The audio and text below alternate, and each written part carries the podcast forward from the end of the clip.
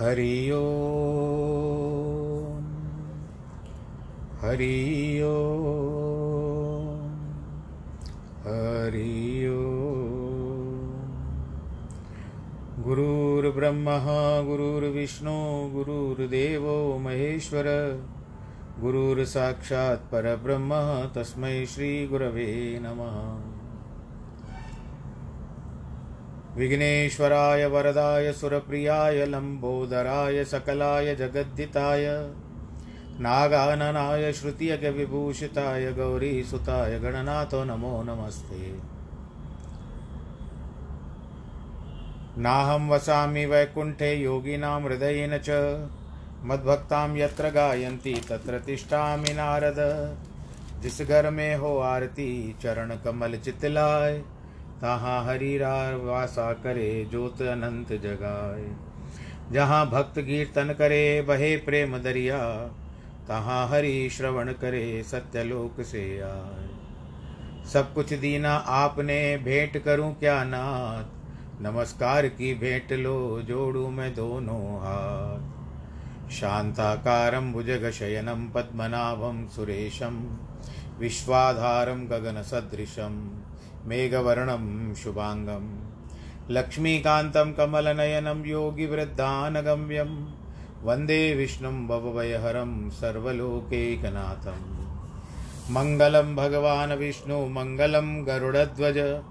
मङ्गलं पुण्डरीकाक्षमङ्गलायस्तनोहरि सर्वमङ्गलमाङ्गल्ये शिवे सर्वार्थसाधिके। शरण्ये त्र्यम्बके गौरी नारायणी नमोऽस्तु ते। नारायणी नमोऽस्तु नारायणी नमोऽस्तु ते। श्रीकृष्णगोविन्द हरे मुरारे।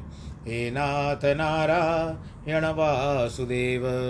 श्रीकृष्णगोविन्द हरे मुरारे। हे नाथ नारायण वासुदेव।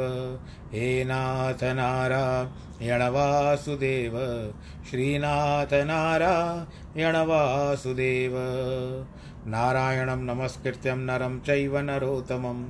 देवीं सरस्वतीं व्यास ततो जयमुदीरयेत्। कृष्णाय वासुदेवाय, हरये परमात्मने। प्रणतक्लेशनाशाय, गोविन्दाय नमो नमः। ॐ नमो भगवते वासुदेवाय। ॐ नमो भगवते वासुदेवाय। ॐ नमो भगवते वासुदेवाय। हरि ओं नमो भगवते वासुदेवाय। प्रिय श्रोतागणों, आइए फिर से अग्रसर होते हैं भगवान की उस परम पावन वांगमयी वाणी, जिसको सुन करके हम लोग, हमारे जो श्रवण होते हैं, कान, वो चरितार्थ होते हैं और प्रसन्न होते हैं। हृदय में जाकर के मनन होता है, विचारधारा बदलती है, भगवान के प्रति आस्था, विश्वास, प्रेम बढ़ता है। आज जिस तरह से क्रम में है, वर्तमान के दिन में तेरहवा अध्याय चल रहा है और आज हम बीसवें श्लोक से आरंभ कर रहे हैं। बताते हैं कि कार्यकरण कर्तत्व हेतु प्रकृति रुच्यते, पुरुष सुख दुखानाम भोक्तत्वे हेतु रुच्यते। कार्य और करण आकाश, वायु, अग्नि, जल, पृथ्वी तथा शब्द, स्पर्श, रूप, रस और गंध। ये सभी कार्य हैं। बुद्धि, अहंकार, मन, कान, चमड़ी, जीव, नेत्रों के ग्राण नाक तथा वाकवाणी हस्त, पाद, उपदस्त और ये जो नीचे के स्थान उदार, ये सभी करण हैं। उत्पन्न करने से हेतु प्रकृति कही जाती है। जीवात्मा, पुरुष सुख दुख को भोगने में भोक्तृत्व हेतु कहा जाता है। भगवान कहते हैं कि अर्जुन, सभी कार्यों को करने वाली प्रकृति है, पर कर्म फल भोगने वाला जीवात्मा है, जो शरीर के द्वारा ही उसे भोगता है। जैसे घर में काम तो पत्नी करती है खान पान के अच्छे बुरे व्यंजन वही बनाती है, किंतु पुरुष ही उसे चुपचाप भोगता है। शरीर अथवा इंद्रियों और अनेक भोगों का कारण प्रकृति है। अर्थात संपूर्ण संसार का कारण वही है। संसार के सभी पदार्थ उससे ही बने हैं और उसी के विकार हैं। उदाहरण के लिए दूध का कारण बताया जाता है। उस दूध में दही, मक्खन, घी आदि उसके विकार हैं। यानी दूध परिवर्तित है, परिवर्तन हो सकता है। अंत कारण में आत्मा और आभास को मिलाकर अंतरात्मा कहा जाता है। वर्तमान भूत और भविष्य तीनों कालों में उसकी सत्ता रहने से आत्मा त्रिकालात्मक कही जाती है। प्रत्येक कर्म पर निर्भर है कि उसका फल सब कुछ प्राप्त हो। कुछ पूर्व जन्मों का कर्म फल हमें वर्तमान जन्म में मिल रहा है। कुछ इस जन्म के कर्मों का फल भी कभी कभी इसी जन्म में मिलता है। मांडवी नामक एक महर्षि का निर्जन वन में आश्रम था। एक बार कुछ चोर राजकोष से धन चुराकर आश्रम की ओर जा रहे थे। राज कर्मचारी उसका पीछा कर रहे थे। ऋषि तो समाधिस्थ थे। किंतु भागते हुए चोरों ने एक मोतियों की माला उसके गले में डाल दी। स्वयं आश्रम में छिप गए ऋषि को पता न चला। कर्मचारी ढूंढते आकर के उस आश्रम में पहुँचे। सभी चोरों को माल सहित पकड़ लिया। मांडव ऋषि के गले में मोती की माला थी। सोचा ये लोग, ये भी मिला हुआ है। राजा के पास ले आए। राजा ने आदेश दिया, सभी को सूली पे चढ़ा दो। शेष सभी को सूली पर चढ़ गए, किंतु महर्षि अभी तक समाधिस्थ थे। अतः राजा को संपूर्ण समाचार दिया गया। तत्काल पाँच पड़ताल की गई। सूली वाला ऋषि कुछ भी नहीं कर पा रही थी। सूली में लोहे का एक कीला होता है। वह उसके गले में चुप गया। किंतु फिर भी उसकी समाधि में कोई भंग नहीं पड़ा। राजा ने आदेश दिया कि इसे सूली से उतार दिया जाए। किंतु वह किला ऋषि के गले में से निकल नहीं रहा था। राजा ने महर्षि से बार बार क्षमा याचना की। उसे अत्यधिक तकलीफ़ हुई, किंतु कुछ तो हो नहीं पाया। वह किला गले से नहीं निकला। मरण काल तक उसके गले में अटका रहा। सारा जीवन उस किले का कष्ट महर्षि ने अनुभव किया। अंत में मरणोपरांत उसने यमराज से पूछा, जब मैंने कोई पाप नहीं किया, फिर गला कीला चुभने से मुझे कष्ट क्यों भोगना पड़ा? मृत्यु लोक में तो कर्मों का ही फल भोगना पड़ता है। अतः यह दुख मुझे क्यों भोगना पड़ा? मेरा ऐसा कौन सा कर्म था जिसके कारण यह वेदना मुझे सहनी पड़ी? धर्मराज जी बोले कि बचपन में तूने एक कीटाणु के कंठ में कांटा चुबाया था। जब तक वह जीवित रहा, तब तक कष्ट भोगता रहा। वह उस कांटे की पीड़ा से मृत्यु पर्यंत तड़पता रहा। उसकी आयु अल्प अल्प अत्यल्प थी किंतु मरण पर्यंत पीड़ा भोगी। तेरी आयु बड़ी थी, इसलिए तूने भी मरण पर्यंत इसको भोगा। ऋषि ने सुनकर कहा, उस समय तो मैं बहुत छोटा था, मुझे पाप पुण्य का भेद नहीं मालूम था। धर्मराज जी बोले, जो तू कहता है वह सत्य है, किंतु इस पाप का फल कौन भोगेगा? ऋषि ने धर्मराज को श्राप दिया कि तू जाकर मृत्यु लोक में जन्म ग्रहण कर। धर्मराज ने उनकी आज्ञा के अनुसार विदुर के रूप में जन्म लिया। श्री कृष्ण का महान भक्त बना। तब से यह नियम हुआ कि पाँच वर्ष की आयु तक बालक जो कुछ कर्म करे, उसका फल उसके माता पिता को प्राप्त हो। उसे नहीं। अर्थात कर्म फल प्राप्त तो अवश्य ही करना है। कर्म अनेक प्रकार के हैं। हर एक व्यक्ति यह सोच, विचार रखता है कि कौन सा कर्म सुखदायी है, या कौन सा कर्म दुखदायी कुछ कर्म ऐसे होते हैं जो तत्काल फल देते हैं। कुछ नारियाँ संपूर्ण जीवन पति का सुख भोगती है। कुछ युवा अवस्था में बाल्यावस्था में पति को खो देती हैं। ये सब अपने कर्मों का फल है।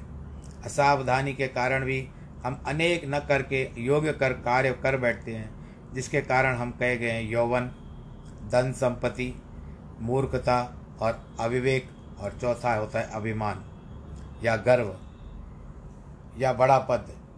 ऐसे कई बातें यौवन की मस्ती में भले बुरे का विचार नहीं होता धन पदार्थ पाकर भी व्यक्ति अंधा हो जाता है।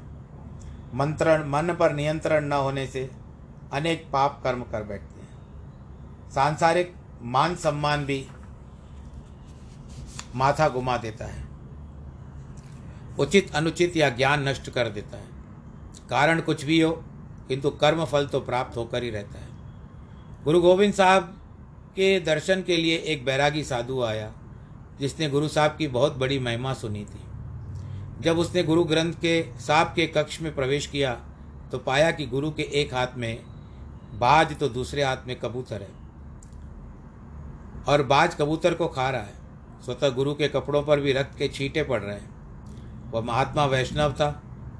अतः वह आश्चर्यचकित हो रहा था कि गुरु साहब ये क्या कर रहे हैं। गुरु साहब ने उसका सम्मान किया। समझ गए कि इसके मन में शंका है। पूछने पर उसने स्वीकार किया। तब गुरु साहब बोले, भाई, मैं क्या करूँ? यह तो इसके कर्मों का फल है। मैं तो उस पर कृपा करता हूँ कि अंतकाल में इसका ध्यान मुझमें लगा रहे, ताकि भविष्य में वैर त्याग करके ये मुक्त हो जाए। साधु के पूछने पर गुरु साहब ने बताया कि गुरु अर्जन देव के दिनों में उनमें एक सिख की कन्या का विवाह था। गुरु अर्जन देव ने उस दिन एक सिख, अन्य सिख से कहा यह उपहार हमारी ओर से अमुक ग्राम में जाकर उस कन्या को विवाह के समय देना। वह उपहार लेकर चला तो मध्य मार्ग में नदी आई। इसी बीच रात हो गई। एक नाविक से बोला, मुझे नदी पार करा दो। परंतु नाविक ने कहा, नदी में पानी बहुत है, अतः रात को नहीं जाऊँगा। सिख बोला, फिर आज मुझे किसी भी प्रकार विवाह में पहुँचना है। तो कितने भी पैसे ले ले, किंतु आज नदी पार करा दे। परंतु नाविक ने स्वीकार नहीं किया। दूसरी ओर नौका भी वहीं पर नहीं थी। संयोग से वहाँ पर कोई चोरी हुई थी। अतः कुछ दंडाधिकारी पुलिस वाले आए और उस नौका पर बैठ गए। नाविक को अपनी नौका ले जानी पड़ी। वह सिख भी उस दंडाधिकारी के साथ नौका पर बैठ गया। नाविक दंडाधिकारियों को कुछ बता नहीं सकता था, किंतु उस सिख के प्रति मन ही मन जलने लगा। जब नौका मझदार में आई, तब नाविक के मन में मलिनता उत्पन्न हो गई। वह सिख से बोला कि नौका पर आज एक और बार बढ़ गया है। अतः तू इस और मेरे निकट आकर बैठ जा। वह सिख आकर बैठ गया। तब सुयोग से नाव ने अपने घुटने के आघात से उस नदी में गिरा दिया। उस समय उस सिख के मन में कुत्सित विचार उत्पन्न हुआ था यदि मैं जीवित मर जा, बच जाऊँ तो इस नाविक का मांस अपनी दांतों से तोड़ तोड़ कर काट कर खाऊं। इसी को वैचार को मन में धारण कर वह नदी में डूब कर मर गया। वही सिख अब ये ब्याज है और ये जो नाविक था वो अभी कबूतर है। नाविक ने सिख की हत्या की थी। अतः शेन अवश्य कपोत को खाएगा। किंतु मैंने सोचा, अब अंत समय कपोत के मन में भी वैर चुकाने का कुविचार आ जाएगा। उनका वैर प्रतिवैर जन्म जन्मांतरों तक चलता ही रहेगा। इसलिए मैं इन दोनों को हाथों में धारण कर कर्म का फल भुगत रहा हूँ। भुगत रहा रहा हूँ। ताकि लड़ते समय भी दोनों का ध्यान मेरी ओर लगा रहे। कोई भी कुत्सित विचार उसके उत्पन्न न हो। जिसमें जन्म जन्मांतरों के नीच योनियों में उनको भटकना पड़े। एक सज्जन ने अपने अनुज को एमए तक पढ़ाया। बाद में उच्च शिक्षा ग्रहण करने के लिए विदेश भेजा, जहाँ पर अनेक व्यय करके उच्च शिक्षा प्राप्त की। अंग्रेज़ को आशा थी कि अनुज अच्छा उपार्जन करेगा, छोटा भाई, और आज्ञाकारी बनेगा। किंतु विदेश से लौटते ही वह बीमार हो गया, नौवें दिन मर गया। जब अंग्रेज़ ने इतना व्यय किया, किंतु परिणाम, वह तो पूर्व जन्म का लेखा जोखा था तो वसूल करके चला गया। पिता, पुत्र, स्त्री, पुरुष, ये सभी संबंध पूर्व जन्म के कर्म के अनुसार स्थापित होते हैं। जो परमेश्वर के नियम के अनुसार चल रहा है, उसमें कुछ भी कम अधिक नहीं होता। प्रारब्ध के अनुसार कर्म फल तो ज्ञानवानों को भी मिलता है। आत्मज्ञान की प्राप्ति ही अवशेष कर्म से बचने का एकमात्र मार्ग है। एक बार गुरु नानक बोल देव बोले कि मर्दाना के साथ उजड़े वन में जा पहुँचे। वहाँ अचानक गुरुदेव की दृष्टि एक स्थान पर पड़ी और वो वहाँ देख करके मुस्कुरा दिए। मर्दा ने मर्दाना ने सोचा कि मेरी ही किसी एक बात के हंस रहे हैं। अतः उसने पूछा सदगुरुदेव कौन सा मेरा अवगुण ध्यान में आ गया कि आप हंस रहे हैं? गुरु नानक देव बोले, मर्दाना, राम बोलो, मैं तुझ पर नहीं हंस रहा। मर्दाना बोला तो फिर आप क्यों हंस रहे हैं? मुस्कुराए क्यों रहे हैं? गुरु नानक बोले, मर्दाना देख, यह है मल राशि, और उसके ऊपर कीटाणु है।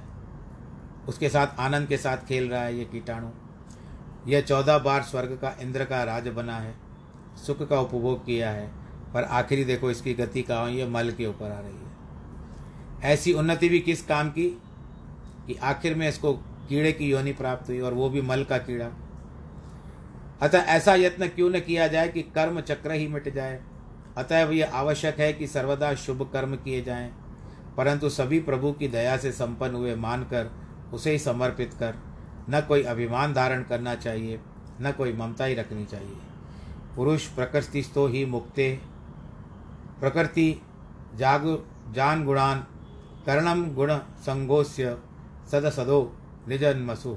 भगवान की त्रिगुणमयी प्रकृति के स्थित प्रकृति पुरुष से उत्पन्न त्रिगुणात्मक पदार्थों को भोगता है। और उन गुणों का संग ही इस जीवात्मा के अच्छी बुरी योनियों में जन्म लेने से होता है।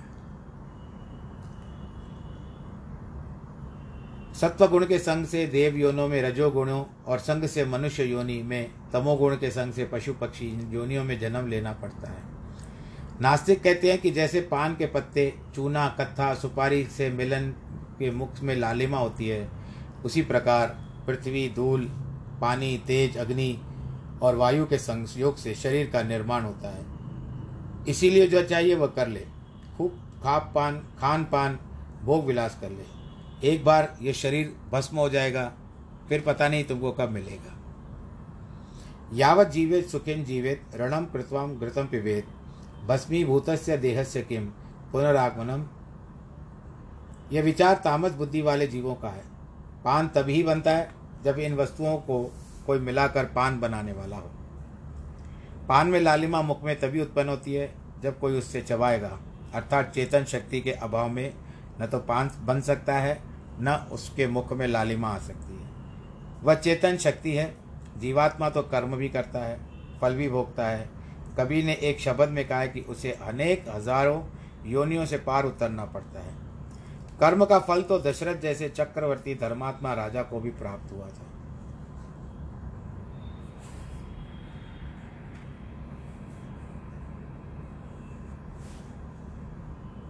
यौवन में एक ब्रह्मचारी श्रवण कुमार को निशाचर समझकर तीर चलाया था। इसलिए उसके अंधे माता पिता ने भी उसको श्राप दिया। जिस प्रकार तूने हमें पुत्र वियोग करके से दुखी किया है, हम भी प्राण छोड़ रहे हैं। इसी प्रकार तू भी पुत्र वियोग में अपने प्राणों का त्याग कर देगा। राजा परीक्षित को श्रीमद् भागवत का उपदेश करने वाले श्री सुखदेव के विषय में भी वर्णन है। उन्होंने अनेक ऊंच नीच योनियों में जन्म लिया था। एक जन्म में वे घोड़ा भी बने थे और एक धोबी के पास थे जो प्रतिदिन उसके ऊपर कपड़े रखकर नदी पर जाता। वह अति दुर्बल था। एक बार गीले कपड़े उसकी पीठ पर रखकर सुखाने के लिए ले जा रहा था। रास्ते में एक दलदल में घोड़ा फंस गया। कोई भी निकाल नहीं पाया। धोबी भी उसे वहीं फंसा छोड़कर अपने कपड़े को उठा करके ले गया।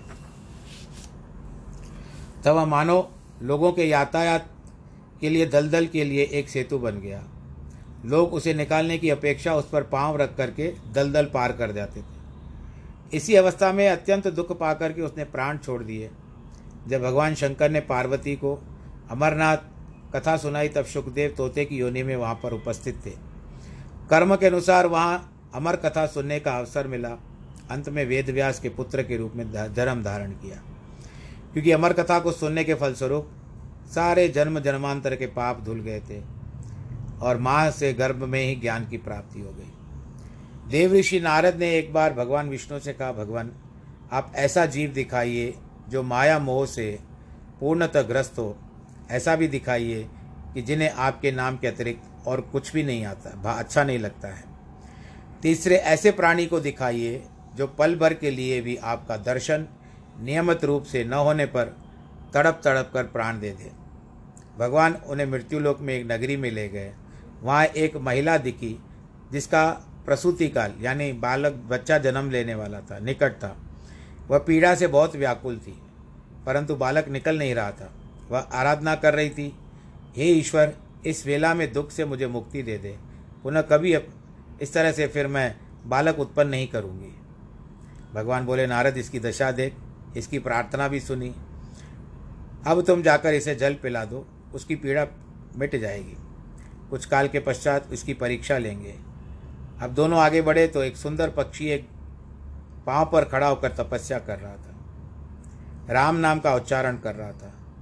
वह इतना ध्यान मग्न था कि आगे धरे हुए अन्न जल का स्पर्श तक नहीं कर रहा था। भगवान ने नारद से कहा, देखो, प्यासा होने पर भी पानी नहीं पी रहा है। नारद ने बहुत चेष्टा की कि पक्षी कुछ पी ले या जा खा ले, परंतु वह अपनी भक्ति में मस्त रहा। अंत में भगवान के कहने पर नारद पक्षी से बोले, तेरे स्थान पर मैं राम राम कहता हूँ, तू पानी पी ले।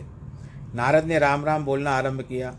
पक्षी ने अपनी चोंच में, चोंच पानी में डाली, किंतु चोंच पानी से भरकर जल फेंक दिया।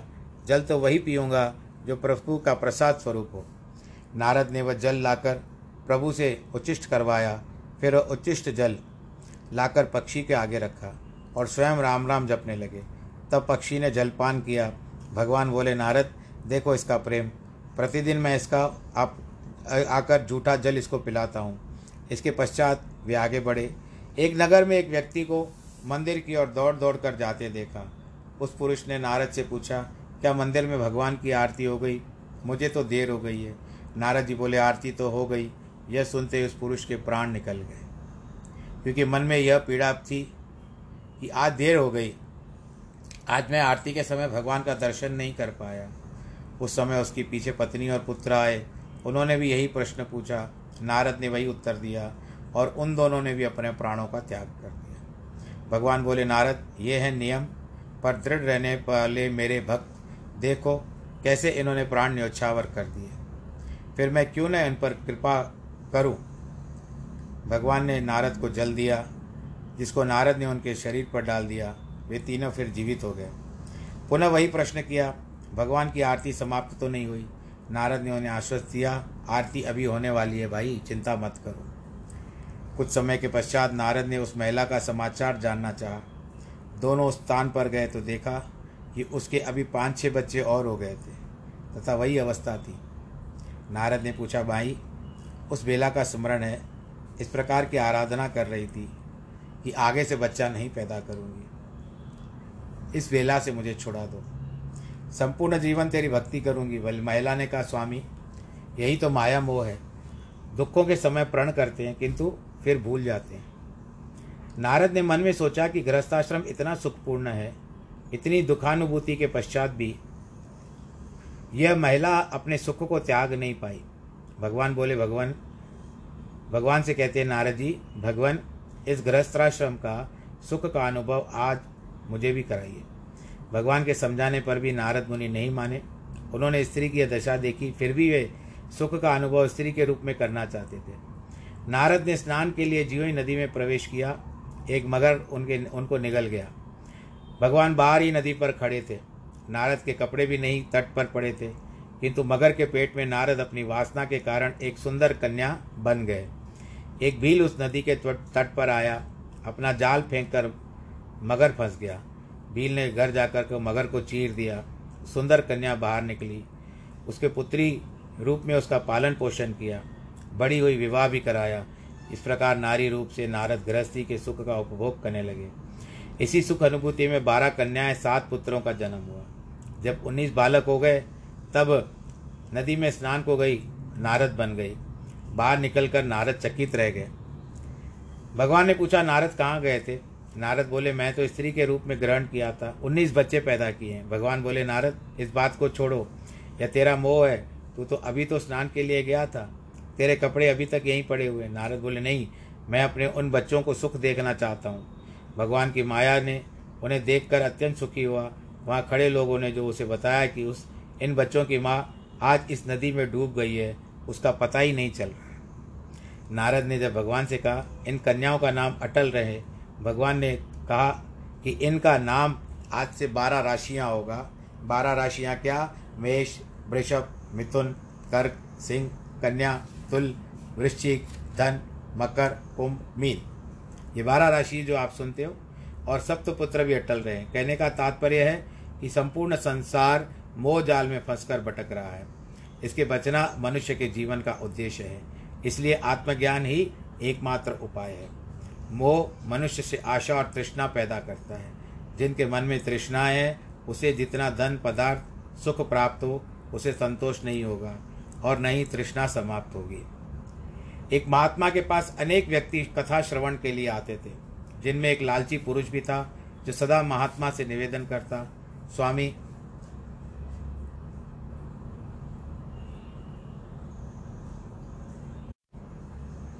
एक ऐसी युक्ति बताइए, अपार धन मिले, तभी मन को शांति प्राप्त होगी। अंत में महात्मा ने उसे चार दिए, दीप दिए। बोले, जब गर्भ से निकलो, दीप जलाकर पूर्व दिशा में जाना। जब पहला दीप बुझाए तो वहीं पर भूमि को खोदना तो धन मिलेगा।